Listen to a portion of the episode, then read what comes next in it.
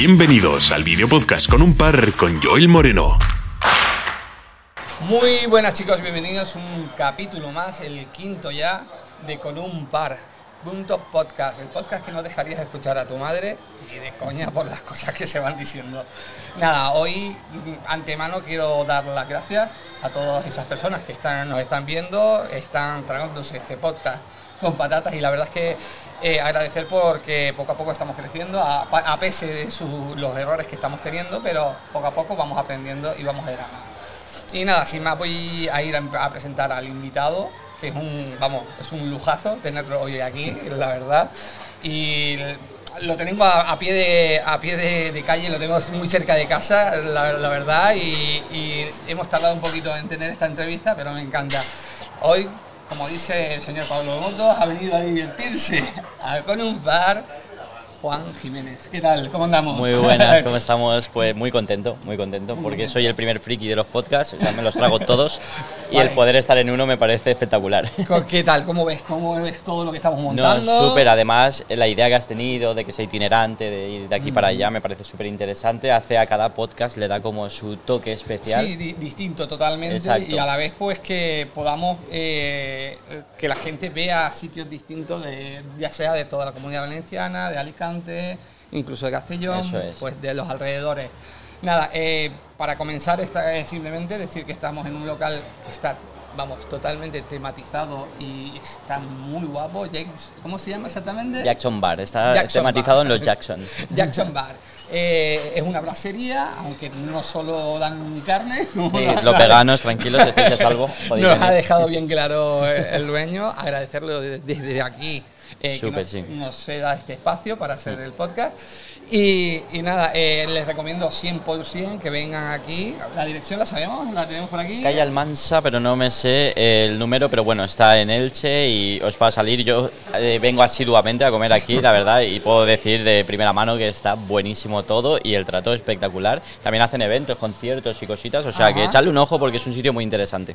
Vale, eh, nada, Juan, eh, lo que vamos a hacer ahora es explicarte un poquito la dinámica del programa, ya Perfecto. que eh, no sé si nos has estado siguiendo en capítulos anteriores, pues nada, y si no, pues a la gente que se acaba de incorporar a este podcast, tenemos que explicarle un poquito cómo va.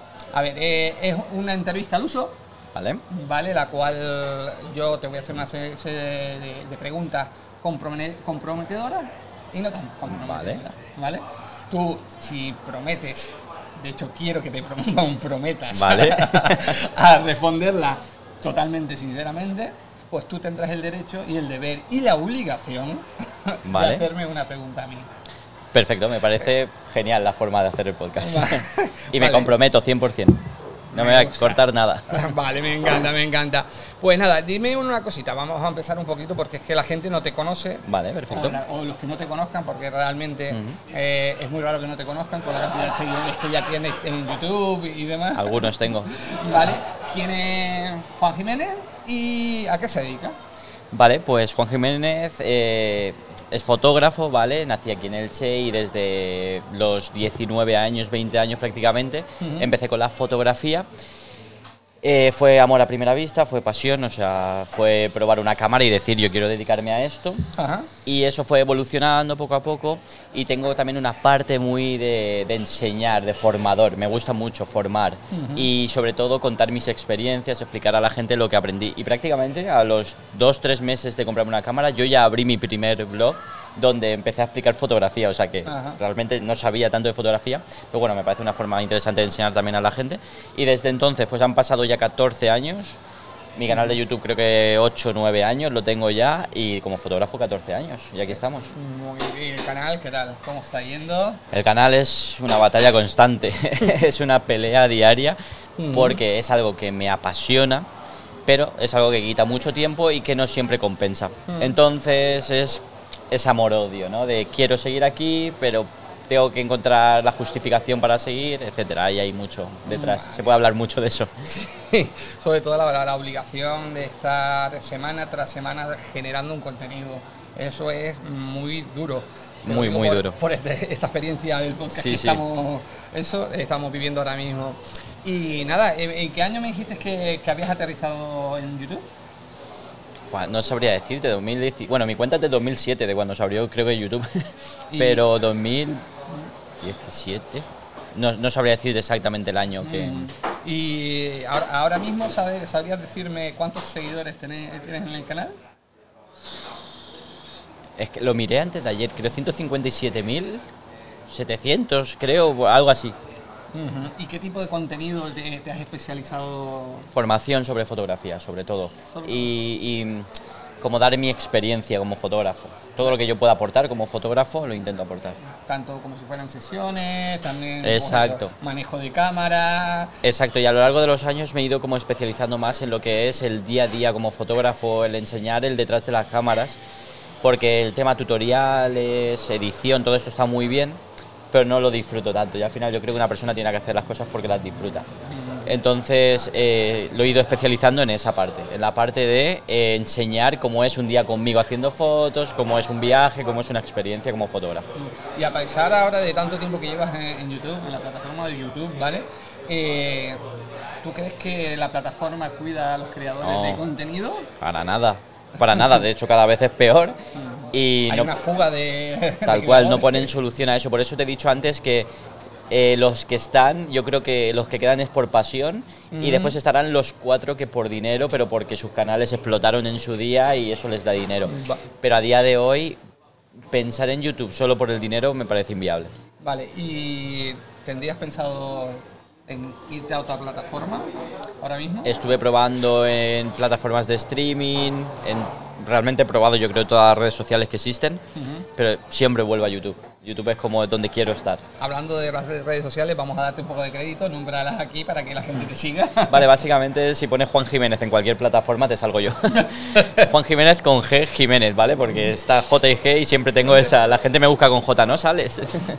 Y si alguna plataforma, volviendo al, al tema anterior, eh, te ofreciera pasta por irte a ella, ¿seguirías siendo fiel a YouTube o directamente Si, me, si esa plataforma me deja hacer lo que hago en YouTube, probablemente podría irme por dinero, porque básicamente lo que me retiene es que es la plataforma donde puedo hacer lo que quiero hacer.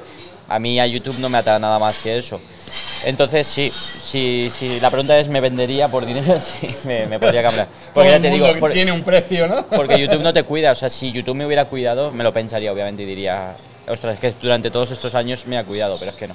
Y ahora va, viene un tema, un tema un poco escabroso, la tributación que todo youtuber o, creador de contenido tiene.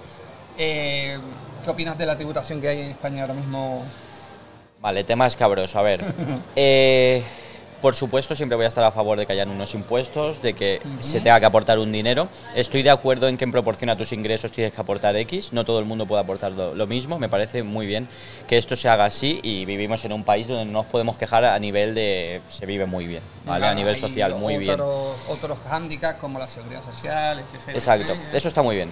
Pero sí que es verdad que la presión fiscal eh, se pasan. Se pasan, eh, sobre todo con los autónomos, que la parte que a mí me ha tocado vivir a nivel de empresario no te puedo hablar porque no estoy tan seguro de lo que voy a decir, pero en cuanto a los autónomos en España, creo que se debería beneficiar más al autónomo. Igual te digo ben- beneficiar, no te digo darle ayudas, no te digo que se lo pongan súper fácil. Un autónomo tiene que pagar impuestos igual que cualquier persona, ¿vale? Pero es que la presión que hay sobre los autónomos es bestial y yo ha habido meses que me he planteado decir, es que no puedo seguir con este ritmo, es que estoy trabajando para ganar dinero para poder trabajar. Sí, O sea, no, no, pagas por trabajar, creo. Pagas por trabajar, pero pagas demasiado por trabajar. Me parece bien pagar por trabajar, pero es que pagas demasiado por trabajar. Y después es que IRPF, IVA, eh, declaración de la renta, por todos lados, mes tras mes te viene algo. No hay un mes que digas, venga, puedo descansar, puedo ahorrar, siempre viene algo. Entonces, un poquito de menos de presión fiscal, yo lo, lo agradecería. ¿Y qué, qué opinas realmente tú de, de esa gente que se muda a Andorra por tributar mucho menos?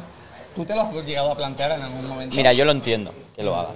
Yo lo entiendo que lo hagan, pero siempre que sea por un crecimiento, ¿vale? O sea, yo por ejemplo sé que si yo viviera en- bajo esas condiciones, mi negocio probablemente sería mucho más grande.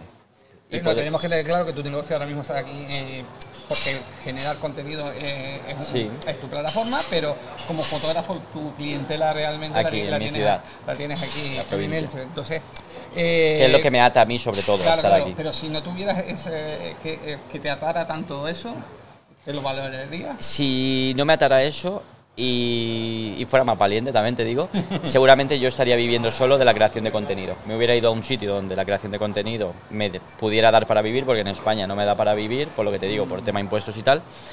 Y, y no descartaría irme a Andorra o irme a cualquier otro país. De hecho, estuve pensando ir a Tailandia. Tengo allá un amigo, me dijo, vente aquí, eh, podemos vivir aquí y crear contenido. Eso sí es un cambio cultural demasiado Total, grande. pero a mí eso me encanta. De hecho, estuve en Tailandia un mes hace poco y pff, disfruté como un enano. Súper bien. Entonces, los entiendo. Entiendo que se vayan. También entiendo que se vayan durante... Si, si lo que te digo, si tienes como un propósito de necesito dinero, ahorrar para de- yo después montarme una empresa. Yo después, por ejemplo, esa empresa sí que la montaría en España y sí que me volvería a España, ¿vale? Pero como esos años de puedo guardar dinero para después, de hecho, eh, hay mucha gente que lo hace yéndose a Suiza. Y no te digo youtubers, te digo Sí, gente sí. normal que se va a Suiza, trabaja 3, 4 años, guarda todo lo que recoge y después se viene a España y monta su negocio. Es que yo creo que esto no es problema de ser youtuber, es problema de, de querer recoger dinero en una situación donde no se puede recoger dinero. Sí, Todos los meses se escapa ahí dinero. la cuerda demasiado. Ahí está la las cosa. no es tan ab- abundante. Por eso te digo, si el gobierno destensa un poquito esa cuerda y deja que eh, la economía pues sea un poquito más tranquila, los autónomos emprenderían mucho más, se crearía mucha más empresa, mucho más empleo, etcétera. Mi forma de verlo a lo mejor es una forma muy idealizada, ¿no? De ver la economía, no entiendo, no puedo hablar de eso a nivel de un profesional de, de eso, ¿no? Pero sí que creo que, que nos están presionando demasiado y la gente se está cansando. Y es Sí, no, normal. no, estamos todos cansados, todos los que somos autónomos, yo el primero. Tal cual. Es que si eres autónomo lo ritmo- entiendes. eh, Llevamos un ritmo que, que es solo eh, pagarle, pagarle al Estado, que no, no digo, yo, yo, soy, yo opino que igual que tú, no te digo que no hay que pagarle, Por supuesto. pero tanto hay... Es que tus 6-7 primeros meses del año son para pagar impuestos. Sí, sí. Yo saqué las cuentas, yo la declaración de la renta me vino hace dos semanas, saqué la cuenta de cuánto había pagado total en impuestos en el año anterior. Seis meses se me fueron en impuestos. Es una barbaridad. Yo no quiero hacer cuentas con No la saques, no la saques. Yo, yo, yo me Si pasé, no, yo pasé ya- una semana sin dormir. Me pego un tiro. Vale. Es horrible, no lo hagas, no te lo recomiendo. Vale, y ahora se me acaba de formular otra pregunta fuera Sí. de todo esto, ¿vale? Porque a mí también me, me gusta saber la, la vida personal de, de cada persona que viene aquí y fuera del mundo YouTube, fuera del mundo fotografía, ¿qué, son, qué es lo que te motiva a hacer? ¿Qué aficiones tienes? Demasiadas. si Siempre he eres sido... un culo inquieto como yo, Tal cual. Soy una persona que, que, no sé, por ponerte un ejemplo, ahora viene, ve a alguien ahí barnizando una madera y quiere saber cómo se barniza una madera y por qué se barniza una madera. Y mañana estoy comprándome cosas para barnizar una madera, ¿vale? O sea, soy una persona muy así que, que quiero aprender demasiado y a veces me come también el decir que quiero... O sea, tú ves mi historial de, de vistas en YouTube, por ejemplo, de cosas que veo sí. y te puedo decir que 20 temáticas distintas de vídeos hay. Fácil. No, y- O sea, la gente normalmente pues cuatro o cinco cositas ve, ¿no? Te comprendo y a, y a la par, pues mi novia a mí, por ejemplo, a mí me, me tiene vetado el entrar en Amazon porque cada cosa que digo, "Oh, hostia, esto me serviría y lo voy a hacer, vamos a... sé, Exacto. A Y a todo la las gafas de buceo. A todo le vas a sacar mucho partido y después todo se queda en un rincón. De Sí, hecho, sí, yo sí. soy el experto en Wallapop porque no paro de vender mil cosas. De hecho, entras a mi tienda de Wallapop y normalmente la gente, pues hay un sentido en lo que vende. O sea, son cosas como similares. En mi cuenta de Wallapop puedes encontrarte de todo. O sea, desde cosas muy frikis hasta cosas súper normales, de todo. O sea, que la gente dirá, ¿este chico a qué se dedica? Y nada, cambiando también un poquito de tercio, eh, ¿te sientes querido por tu audiencia? sí. La audiencia es muy querida y por suerte he tenido muy poco hate a lo largo del tiempo. Y eh, aún sí, has vivido el, el tema el, el tema fans, porque que te, te conozcan por la calle, que te Sí, digan... eh, poquito. A ver, al final somos, soy un canal muy de nicho, fotografía. No eres un Ibai, no eres un Rubius, obviamente. Pero me sorprendió, sobre todo en la época donde YouTube era lo más top que había, tus vídeos Sí. tenían 100.000 reproducciones, flipabas. A mí me han parado por la calle, me han pedido fotos, bueno, mensajes, emails de gente que les he cambiado la vida. Por ejemplo, recuerdo un email de una madre de un niño de México que, que me escribió la madre y para darme las gracias porque su hijo no quería ir a la escuela, no quería hacer nada con su vida, descubrió mi canal y le pidió a la madre que se comprara, que le comprara una cámara y el niño estaba estudiando en una academia ahora en México fotografía, estaba consiguiendo sus primeros trabajos, entonces muy la madre gratificante, ¿eh? Claro, y- o sea, te digo yo, mira, los pelos de punta, te digo que para mí mil veces mejor que, que los 10 euros que me dan por vídeo, o sea, es que el Sí. dinero al final no tiene nada que ver, ¿sabes? Todo ese tipo de cosas. Y retomando lo que me has dicho antes, el tema hater. Y ¿Cómo lo- haters he tenido, como todo, Ah. pero, a ver, en fotografía, como cuando es un esto de nicho, al final el hater es el, el cuñado que digo yo, ¿no? El típico que sabe más que tú o que cree que sabe más que tú. Y al final, cuando estamos hablando de una temática de arte, en el arte todo es muy abstracto. O sea, lo que para mí puede ser genial, para ti es una mierda. Entonces, el típico hater ha sido de vaya fotos de mierda, eh, tú no puedes enseñar porque no tienes ni idea de fotografía, el flash no se usa así y tal. Cosas que, sin más. Vale, muy bien.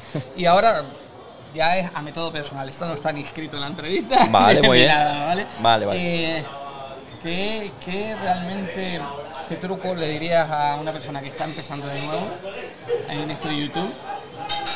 Que implementara. ¿Qué truco para que, oye, vas a llegar a más gente, más, vas a llegar a... hacer lo que le gusta y esto suena tópico, pero es que eso lo nota un montón la gente. Yo ahora veo un vídeo mío haciendo un tutorial o haciendo una review y yo no estoy cómodo, a mí se me nota, no estoy cómodo, estoy siguiendo un guion, estoy como, bueno, esto funciona así porque tal, no sé qué, no se me ve cómodo. Después tengo mil visitas y, y digo, "Uf, es que solo he tenido mil reproducciones, ¿por qué será? Sin embargo, el último vídeo que he subido, una sesión de fotos, eh, cámara siguiéndome y yo contando todo el proceso. Mira, vamos para aquí, vamos para allá, dispara así, dispara allá. En dos días, 8.000 reproducciones. Digo, es que se me nota. No es que guste más o menos a la gente, es que tú notas cómo la persona que tú está haciendo. disfrutas también haciendo ese tipo Ahí de está la cosa. Al disfrutar Ahí está la, la gente cosa. eso transmite mucho más. Y realmente eh, tendrías que pensar eh, qué tipo de, de- de contenido te está funcionando más, el de review, el de... Es que si entramos en esa dinámica, al final acabas haciendo lo que no te gusta. Porque yo podría hacer vídeos ahora mismo que yo sé que van a tener muchísimas reproducciones, muchísimas, pero es que no los quiero hacer. Porque no los voy a disfrutar. Por ejemplo, tutorial de edición de piel, el- uno de los vídeos más vistos de mi canal, medio millón de reproducciones.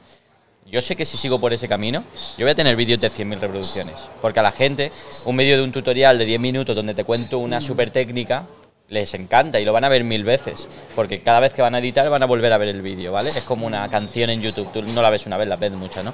Sin embargo, una sesión de fotos la ves una vez. A lo mejor la ves dos, pero no lo ves más. ¿no? Pero estás primando entonces lo que tú quieres antes que tu audiencia. Exacto. Mm, Sí, porque al final yo hago, el canal de YouTube yo siempre lo digo que lo hago para mí, para yo disfrutar, ¿vale? No lo hago por negocio y no lo hago para agradar. Hay gente que, que, que se, ha, un- se ha convertido en su método de trabajo diario y Claro, demás. y yo eso lo entiendo. Si tú de repente ves que tú puedes ganar un sueldo con tu canal de YouTube, obviamente, eh, conviértelo en un negocio. Es totalmente factible y está bien. Pero en mi caso, como mi negocio, digamos, no es YouTube, mi negocio está fuera de YouTube, yo prefiero seguir haciendo lo que quiero. Si no hubiera dejado YouTube hace tiempo, porque no gano dinero con YouTube. No puedo y ahora vivir. vamos a hablar de otro, otro modelo de negocio que tú estás teniendo, que es Patreon. Sí. Vale. Eh, hace mucho que estás en Patreon, comenta un poquito. Llevo dos años, creo, ya en Patreon. Lo que pasa que siempre ha sido un prueba y error. Ir probando, subo esto, a ver si gusta, no gusta, aprendizaje. Y a día de hoy es cuando puedo decir que ya Patreon es lo que yo quería que se convirtiera, ¿vale? Ya tiene sus niveles eh, muy separados, según lo que quieras entras a un nivel o a otro. Eh, todas las semanas hay un flujo de contenido bueno, de 3, 4 o 5 publicaciones por semana. Eh, hay enseñanza, hay algo de entretenimiento, aunque el entretenimiento lo intento tirar más a YouTube, que Ajá. funciona mejor, eso sí que es verdad, y que es lo que más me entretiene a mí hacer, como hemos dicho, más que los tutoriales y esto, pero que aportar un contenido de valor. Al final tú estás pidiendo un dinero, pues aportar un contenido de valor y puedo decir a día de hoy que siento que eso es así. Y me parece, para creadores de contenido, me parece la solución a la no monetización de YouTube, a lo poco que ganas en YouTube. Es la forma que tenemos de que valga la pena todo ese esfuerzo a nivel monetario. No, la, la fuerza y el dinero que estás invirtiendo, porque en material. Bueno, es que eso- eso no se ve. Equipo, modelos y demás, pues. Y al final yo, por ejemplo, monto una sesión de fotos y tengo que irme a 100 kilómetros. Vale, pues ya es la gasolina para ir. Normalmente siempre invito a comer, almorzar, lo que haya que beber, todo eso siempre lo pago yo. parecen cosas tontas, pero cuando no paras de grabar vídeos y todas las semanas, tú sacas cuentas a final de mes y te has gastado un dinero y ya te aseguro yo que con YouTube no ganas ni la mitad de lo que te has gastado. Entonces es una forma de poder seguir invirtiendo. Vale, y que aparte de, de- de YouTube y Patreon, eh, ¿cómo impulsas tu carrera? ¿Cómo la impulsas? Al final yo creo que redes sociales es el mejor marketing que podemos hacer como artistas. Por eso siempre he estado en redes sociales y por eso siempre he intentado hacer lo máximo posible eh, en esa parte de marketing, ¿vale? ¿Por qué me conoces a mí y no conoces a otro? Pues porque a lo mejor un día llegaste a un vídeo mío de YouTube. En ese vídeo te enseñé algo y de ahí dijiste, venga, voy a ir a Instagram a ver qué trabajo tiene este chico. Te gustó y a lo mejor ahora me has llamado para que te haga un book. ¿Vale? Al final es marketing puro y duro. Y es marketing personal, es branding, es marca personal y es donde yo siempre me he centrado, ahí.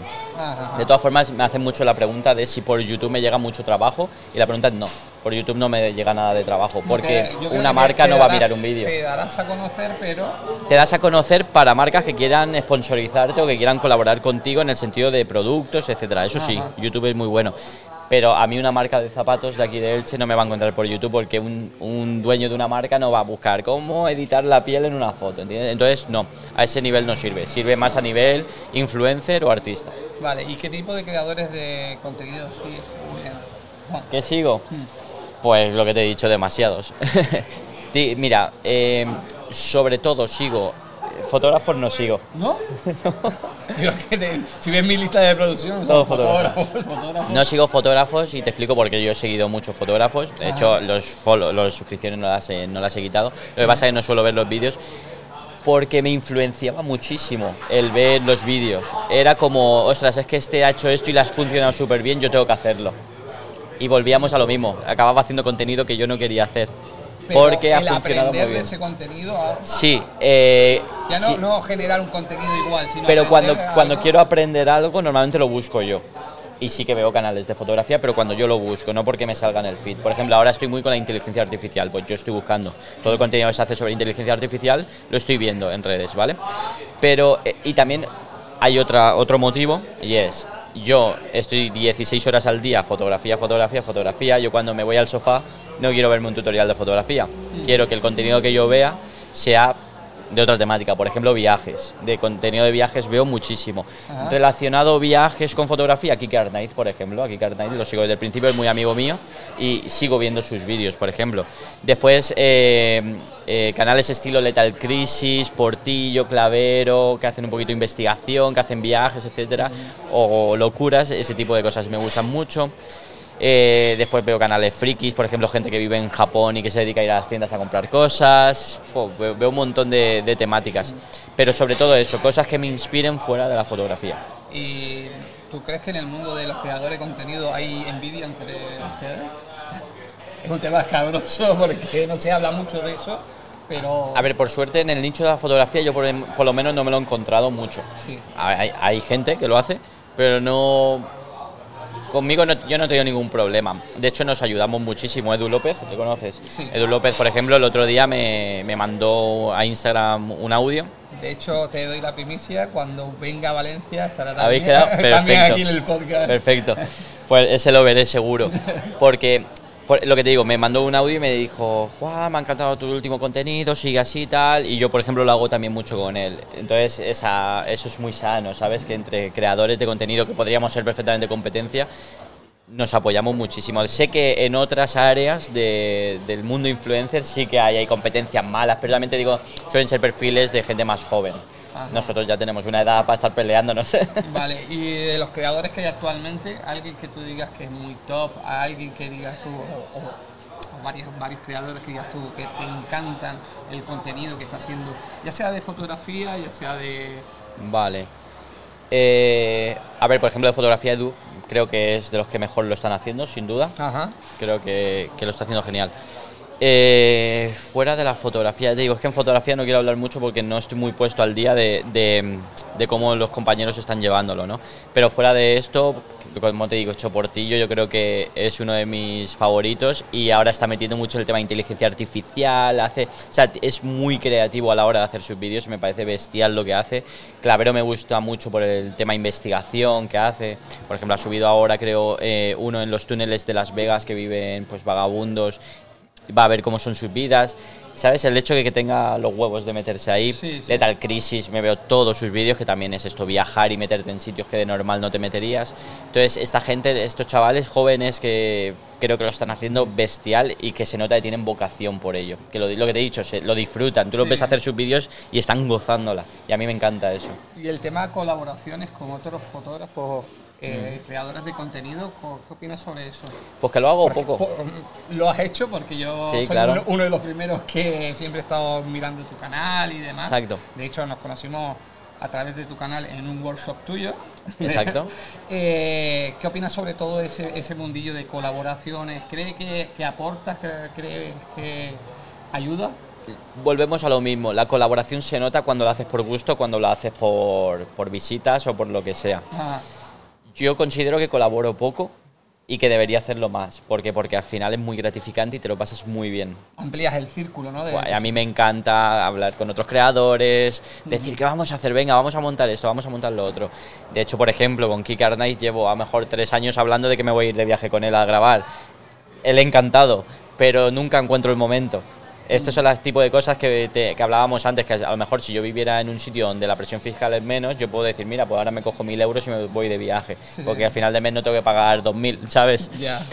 Esa es la cosa, ese tipo de cosas. A mí me encanta colaborar, como te digo siempre, a mí me han pedido colaborar muchas veces gente que no tenía nada que ver con lo mío. ¿Por qué? Porque querían llevarse unas fotos mías. Entonces el truco es, eh, mira, hacemos un vídeo donde me hagas unas fotos y te saco en mi canal. Mi canal tiene 10.000 seguidores. Ya no es que tengas 10.000 o 100.000 o un millón. Que es eso que... no paga las facturas del mes, como digo yo. no sé. Claro, yo que sé, si me viene alguien, yo que sé, y yo sé que sí que voy a poder sacar un beneficio de eso, o me caes muy bien y digo, "Buah, me sería un placer Sí. poder hacer fotos contigo. Pero se nota cuando hay gente, cuando eres fotógrafo, como es algo tan fácil el aportar fotografías que todo el mundo quiere, Sí. se nota cuando vienen buscando eso. Y esta nueva generación, ¿qué opinas de esta nueva generación que le regalan una cámara de fotos y ya son fotógrafos? Pues opino que eh, no son conscientes de lo fácil que lo tienen para hacerlo bien. O sea, muchos lo hacen mal, pero porque no son conscientes de lo fácil que lo tienen. Muy sencillo, como tú has dicho, te regalan una cámara, ¿no? Y un móvil lo tiene todo el mundo. En un móvil tienes todo el conocimiento del mundo. O sea, ese chaval lo tiene facilísimo. Aprende todo lo que sepas de foto, o sea, todo lo que puedas de fotografía y ya tienes la cámara, te la acaban de regalar. Hazte fotógrafo, no vayas de fotógrafo, ese es el problema. Lo digital ha hecho que parezca que todo el mundo puede hacer fotos, pero al final tu fotografía tienes que aprender a hacerla, ¿vale? Entonces, eh, yo se lo digo a todos los que me dicen, Juan, es que no tengo dinero para aprender, es que esto, es que lo otro. Tienes un móvil, todo el mundo tenemos un móvil. ¿Y Pero cuántos puedo- canales de YouTube hay? decir Yo que, que yo soy totalmente autodidacta con el, Igual tema de, el- con el tema de la fotografía, soy totalmente autodidacta y a día de hoy me, me dedico a ello. Y pues el ver que, que cualquiera puede coger una cámara, y ya no es coger una cámara, sino simplemente pues el intrusismo laboral. Yo le digo intrusismo Eh, laboral. Sí, claro, claro, por eso, porque lo que tú no puedes hacer es el primer mes de tener una cámara coger una boda. Eso es lo que no puedes hacer. Y es ahí es donde está el problema. Pero porque piensan que es fácil hacer ese trabajo. Después cuando se ven en la situación de en una boda, que es para mí lo más horroroso que existe a la hora de trabajar de fotógrafo, o A mí en- me encanta. O en fotografía de discotecas, ¿sabes? Sí. Que, que tú dices, va, es hacer fotos a gente borracha, sí, cuando llegas con el flash, que no te rebota bien el flash, que no consigues sacar los LEDs de detrás, tal. Ahí es cuando vienen los lloros y dices, hostia, pues a lo mejor no era tan Sí, fácil. pero también da- tenemos que tener en cuenta que los clientes tienen que ser muy listos y ver sobre todo el portfolio anteriormente. De A los clientes les da igual. Los clientes lo que quieren es que tú les cobres lo menos posible. Exacto. Después- Ahí vamos a llegar.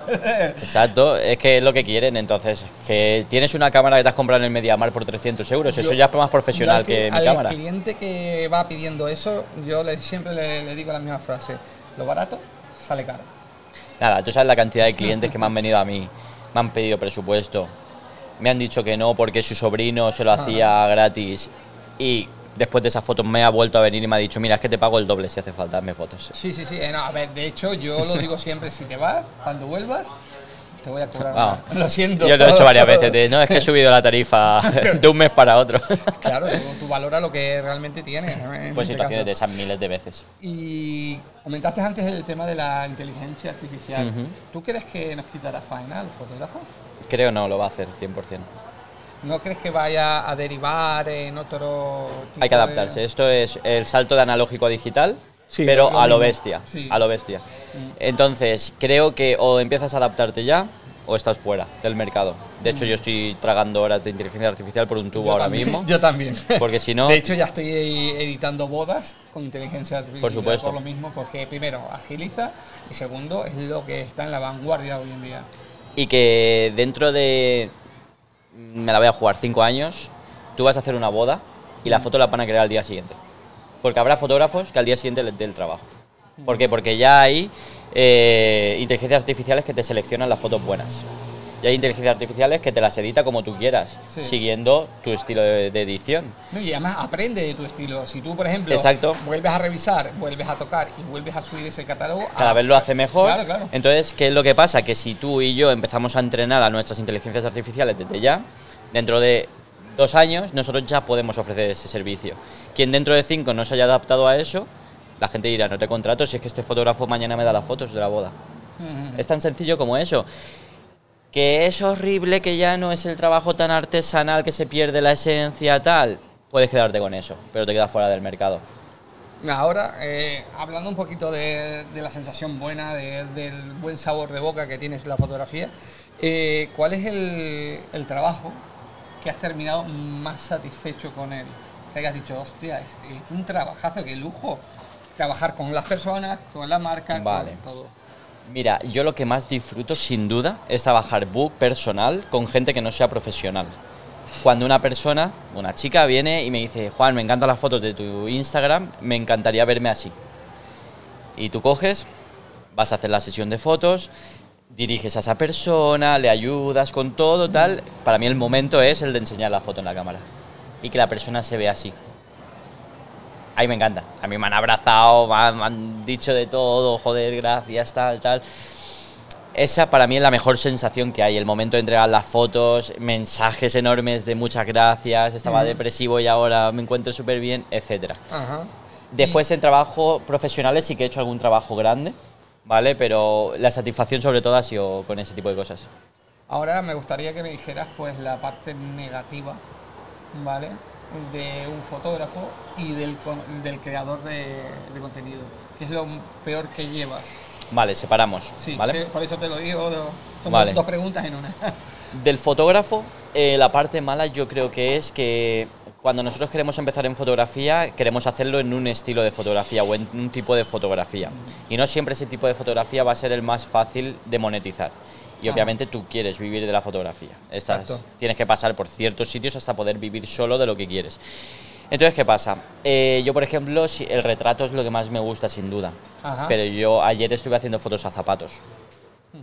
Me gusta hacer fotos a zapatos, lo odio. Ya. Lo odio porque llevo muchos años haciéndolo y no quiero en, hacer en más mi caso fotos. es hacer newborn. Eso para mí es... Exacto. Entonces la parte mala del fotógrafo es el hecho de, de decir, es que tengo que hacer esto para sobrevivir y no quiero hacerlo. Dentro de lo malo no es una parte mala de, uh, me tengo que partir la espalda todos los días para, para trabajar, ¿vale? Pero sí que es verdad que a lo largo del tiempo quema porque tú tienes idealizado el trabajo de fotógrafo, voy a estar con mi cámara viajando, tal, tal, tal, y al final te ves haciendo cosas que... Yo ayer estaba en un sótano de una fábrica de zapatos haciendo fotos a zapatos, yo solo ahí en un sótano diciendo, madre mía, y llevo 14 años como fotógrafo, ¿eh? Ya. O sea, podría decir que no al trabajo, pero no, yo sigo haciendo ese tipo de cosas, ¿vale? Eso para mí es la parte mala de, de la fotografía. Después hay muchísimas buenas, demasiadas buenas, por eso para mí es un trabajo increíble. En cuanto a influencer, ¿te referías creador de contenido? Sí. Vale, eh, creo que es la frustración de esfuerzo-recompensa del principio. Que sientes que te esfuerzas muchísimo para Ajá. hacerlo lo mejor posible eh, y la recompensa tarda mucho en venir o es muy pequeña normalmente, lo que hablábamos de YouTube. Yo tengo una persona grabándome, nos perdemos un día normalmente en grabar, eh, se tarda dos días en montar el vídeo, Eh, había que hacer un guion antes, o sea, a cinco días de trabajo para un vídeo, ¿vale? Sí, sí. Que después ese vídeo lo subas, tenga mil reproducciones y ganes 10 euros con él, dice, más válida la pena por mil reproducciones y 10 euros, pues lo que te Sí, digo. tienes que pagar al videógrafo, al, a- a la Exacto, modelo, o sea, yo pierdo dinero obviamente con cada vídeo que hago, pero lo que te digo, o lo haces por pasión o, o no es viable, no es viable hacerlo. Después, de nuevo, muchas cosas buenas, muchas cosas buenas, pues el cariño de la gente, el hecho de que te conozcan y te paran por la calle, te piden una foto, joder, es muy satisfactorio, la verdad. Pero de eso tampoco puedo vivir, ¿sabes? Entonces hay que buscar ahí el equilibrio. Ya vamos llegando al, al final del podcast, pero no quería pues irme sin hacerte la última pregunta, que para mí es muy importante, que es cómo compaginas tú tu vida laboral con la personal. Te lo digo porque a mí me cuesta bastante, bastante. Sí, es complicado. Entonces quiero saber eh, la opinión de tu compañero de, de rubro. Eh, ¿Te refieres a amigos, pareja, entiendo, Exacto, familia, sí, sí, etcétera? Sí, sí, sí. A ver. date cuenta que nosotros, mm, yo por ejemplo trabajo fin de semana, no trabajo Exacto. tal, entonces Viaja mucho, etcétera. Eh, es complicado, es complicado. Lo primero es educar a las personas que están a tu lado para que entiendan el por qué tú lo haces así, ¿vale? O sea, tú cuando estás con una pareja, por ejemplo, pues a lo mejor esa pareja no está acostumbrada a que su novio, pues eso, tenga que viajar, un, fin- un domingo tenga que trabajar, etcétera. Entonces, lo primero es hacerle entender que eso va a ser así y esa persona después ya puede aceptar si sí o si no, ¿sabes? Pero eh, no vender la moto, ¿no? De- lo típico de vas a estar de viaje siempre, tal, no sé qué, no sé cuándo, no. Fotos gratis. Exacto. Ser la realidad, que la realidad siempre es mucho más dura, que es, mira, tengo que hacer esto, tengo que hacer lo otro, etcétera. Obviamente hay que buscar el equilibrio, sacar tiempo también. Porque yo entendería que si tienes una pareja y no la ves en una semana porque has tenido que trabajar, a ver, una semana no pasa nada porque a mí me ha pasado una semana. Pero si es de continuo, Sí, ya, esa persona se va a cansar. en meses, se Vale. en años. Entonces hay que saber medir muy bien. Yo normalmente, ahora cada vez más, siempre me intento dejar un día, dos a la semana para... que, que siempre acabo haciendo cosas, ¿vale? Pero como que en la agenda, digo, vale, en la agenda tienen que haber huecos. Tienen que haber huecos porque yo tengo otras cosas que atender. Yo antes llenaba la agenda toda la semana. Yo podría trabajar de lunes a primera hora, domingo a última hora. Si te generas tu propio horario en el sentido de que, por Exacto. ejemplo, si quieres ir al gimnasio, si tienes que ir a cenar o te compras con tu pareja, cualquier cosa, pues te la buscas, ¿verdad? Exacto, y también amigos, por ejemplo, yo he perdido muchos amigos por el camino por lo típico. Eh, grupos de amigos de esta noche vamos a cenar, esta noche salimos, esta noche tal, y yo a todo, no, yo no, yo no, yo no puedo, yo no puedo. yo-". Claro, pues al final yo entiendo que te cansas. Al final dices, joder, ¿para qué se lo vamos a decir a él? Si, no si va a venir una de cada 50 veces, ¿no? Entonces, hay amigos que por el camino pues han decidido que ya no éramos tan amigos y después hay otros que lo entienden y, y si nos podemos ver una vez al mes, pues una vez al mes, no pasa nada. Me ha surgido otra pregunta. Claro, dale. ¿Has perdido amigos por el camino por culpa de...? Sí, también porque yo soy un poco obsesivo con el trabajo y con crecer personalmente. Y priorizo, normalmente priorizo el, todo lo que me aporte, ¿vale? Valor. Por ejemplo, eh, si yo trabajo de lunes a viernes y el domingo, o sea, y el sábado y domingo hay un workshop y puedo irme a aprender, prefiero eso a irme de fiesta. ¿Entiendes? Mucha gente no entiende eso, mucha gente es como, no, si es que ya se está trabajando toda la semana, el fin de semana dedícalo a, a disfrutar, ¿no? Sí. Yo creo que es la vida del autónomo también, que vamos por esa Sí, mentalidad. pero también te digo que yo podría simplificar muchísimo mi día a día, porque yo podría vivir con la mitad de cosas que hago, pero no, no me gusta llevar esa vida. O sea, yo podría trabajar al día 8 horas como cualquier persona, tener sábados y domingos libres y yo viviría de la fotografía perfectamente, pero me estancaría, haría siempre lo mismo. Entonces yo eso es lo que no quiero. Entonces si puedo hacer esto, puedo hacer lo otro, lo que hablábamos antes. Si puedo meterme en todos los líos que pueda meterme, ahí voy a estar yo. Sí, lo, lo que tenemos los culos inquietos, como digo yo. Exacto, eso es. Eh, nada, Juan, hemos llegado ya al final de la entrevista, la has superado con éxito. Gracias, la has superado con éxito. Agradecerte por venir y ya sabes, tienes el derecho y el deber de hacerme una pregunta a mí. Así que, ¿la Vale. preparada? La tengo preparada. A ver, dime. Tú ahora mismo eres fotógrafo y Sí. estás con el tema del podcast, ¿vale? Si tuvieras que elegir entre poder hacer fotos a las personas que quieras durante el resto de tu vida o poder entrevistar a las personas que tú quisieras durante el resto de tu vida, pero solo una, la otra la pierdes para siempre. Buah. ¿Te lo he puesto fácil? O no. Me has puesto en un compromiso que no veas. Porque las dos partes. A las personas que quieras. A las personas que quieras. Fotografía.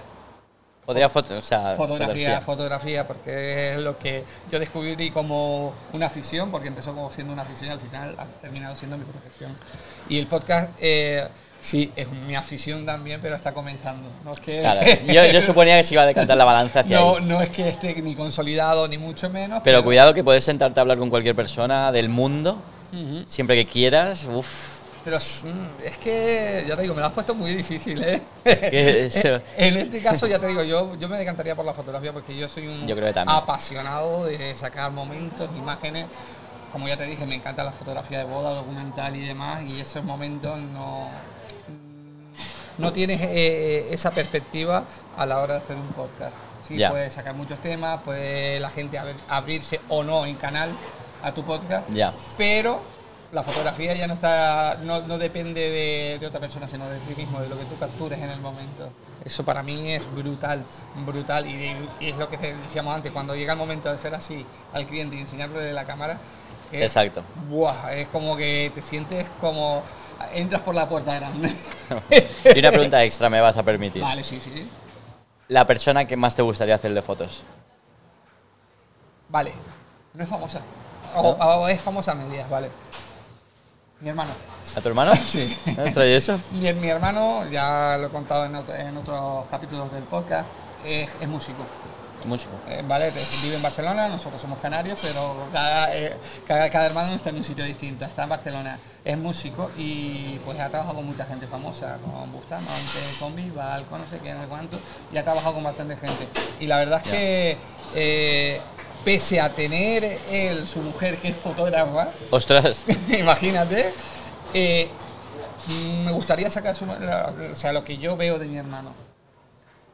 Sacarle ¿Y por qué no lo haces? O sea, Eh, que- porque realmente no, por, por timing de tiempo. eh, de- Bueno, pero no es imposible, en algún momento podrás no, no, hacerlo. no, es más, ya está Vale. planteado, incluso está planteado también que venga el podcast, mi hermano. Ah, genial, pues ya está. está. todo planteado, pero lo que te digo siempre, eh, eh, por falta de tiempo o cuadrar agendas, no. A veces la gente más cercana es la que más, menos tiempo les sacamos y la que más difícil es de exacto, cuadrar. Exacto, exacto. Es verdad, eso sí. Fue muy bien. Muchas gracias por haber Nada. venido aquí. A, Gracias a espero ti. que te lo hayas pasado Súper fenomenal, que hayas estado súper a gusto. Y nada, eh, comentar una, una vez más que en la próxima semana tendréis un nuevo capítulo.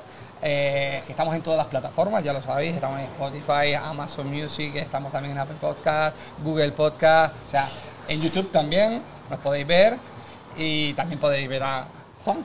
Ahí estaremos dando Repita- caña. re- repito otra vez todas tus redes sociales, repite todo. Eso, Juan Jiménez en cualquier red social, ahí me vais a encontrar.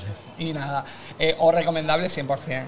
Y también agradecer al dueño del local, de Jackson, Sí. por habernos cedido una vez más el espacio y, y nada, seguirnos también en TikTok y en Instagram a nosotros con un par punto podcast. Y señores, nos vemos en el siguiente, en el siguiente capítulo. Chao. Chao, chao.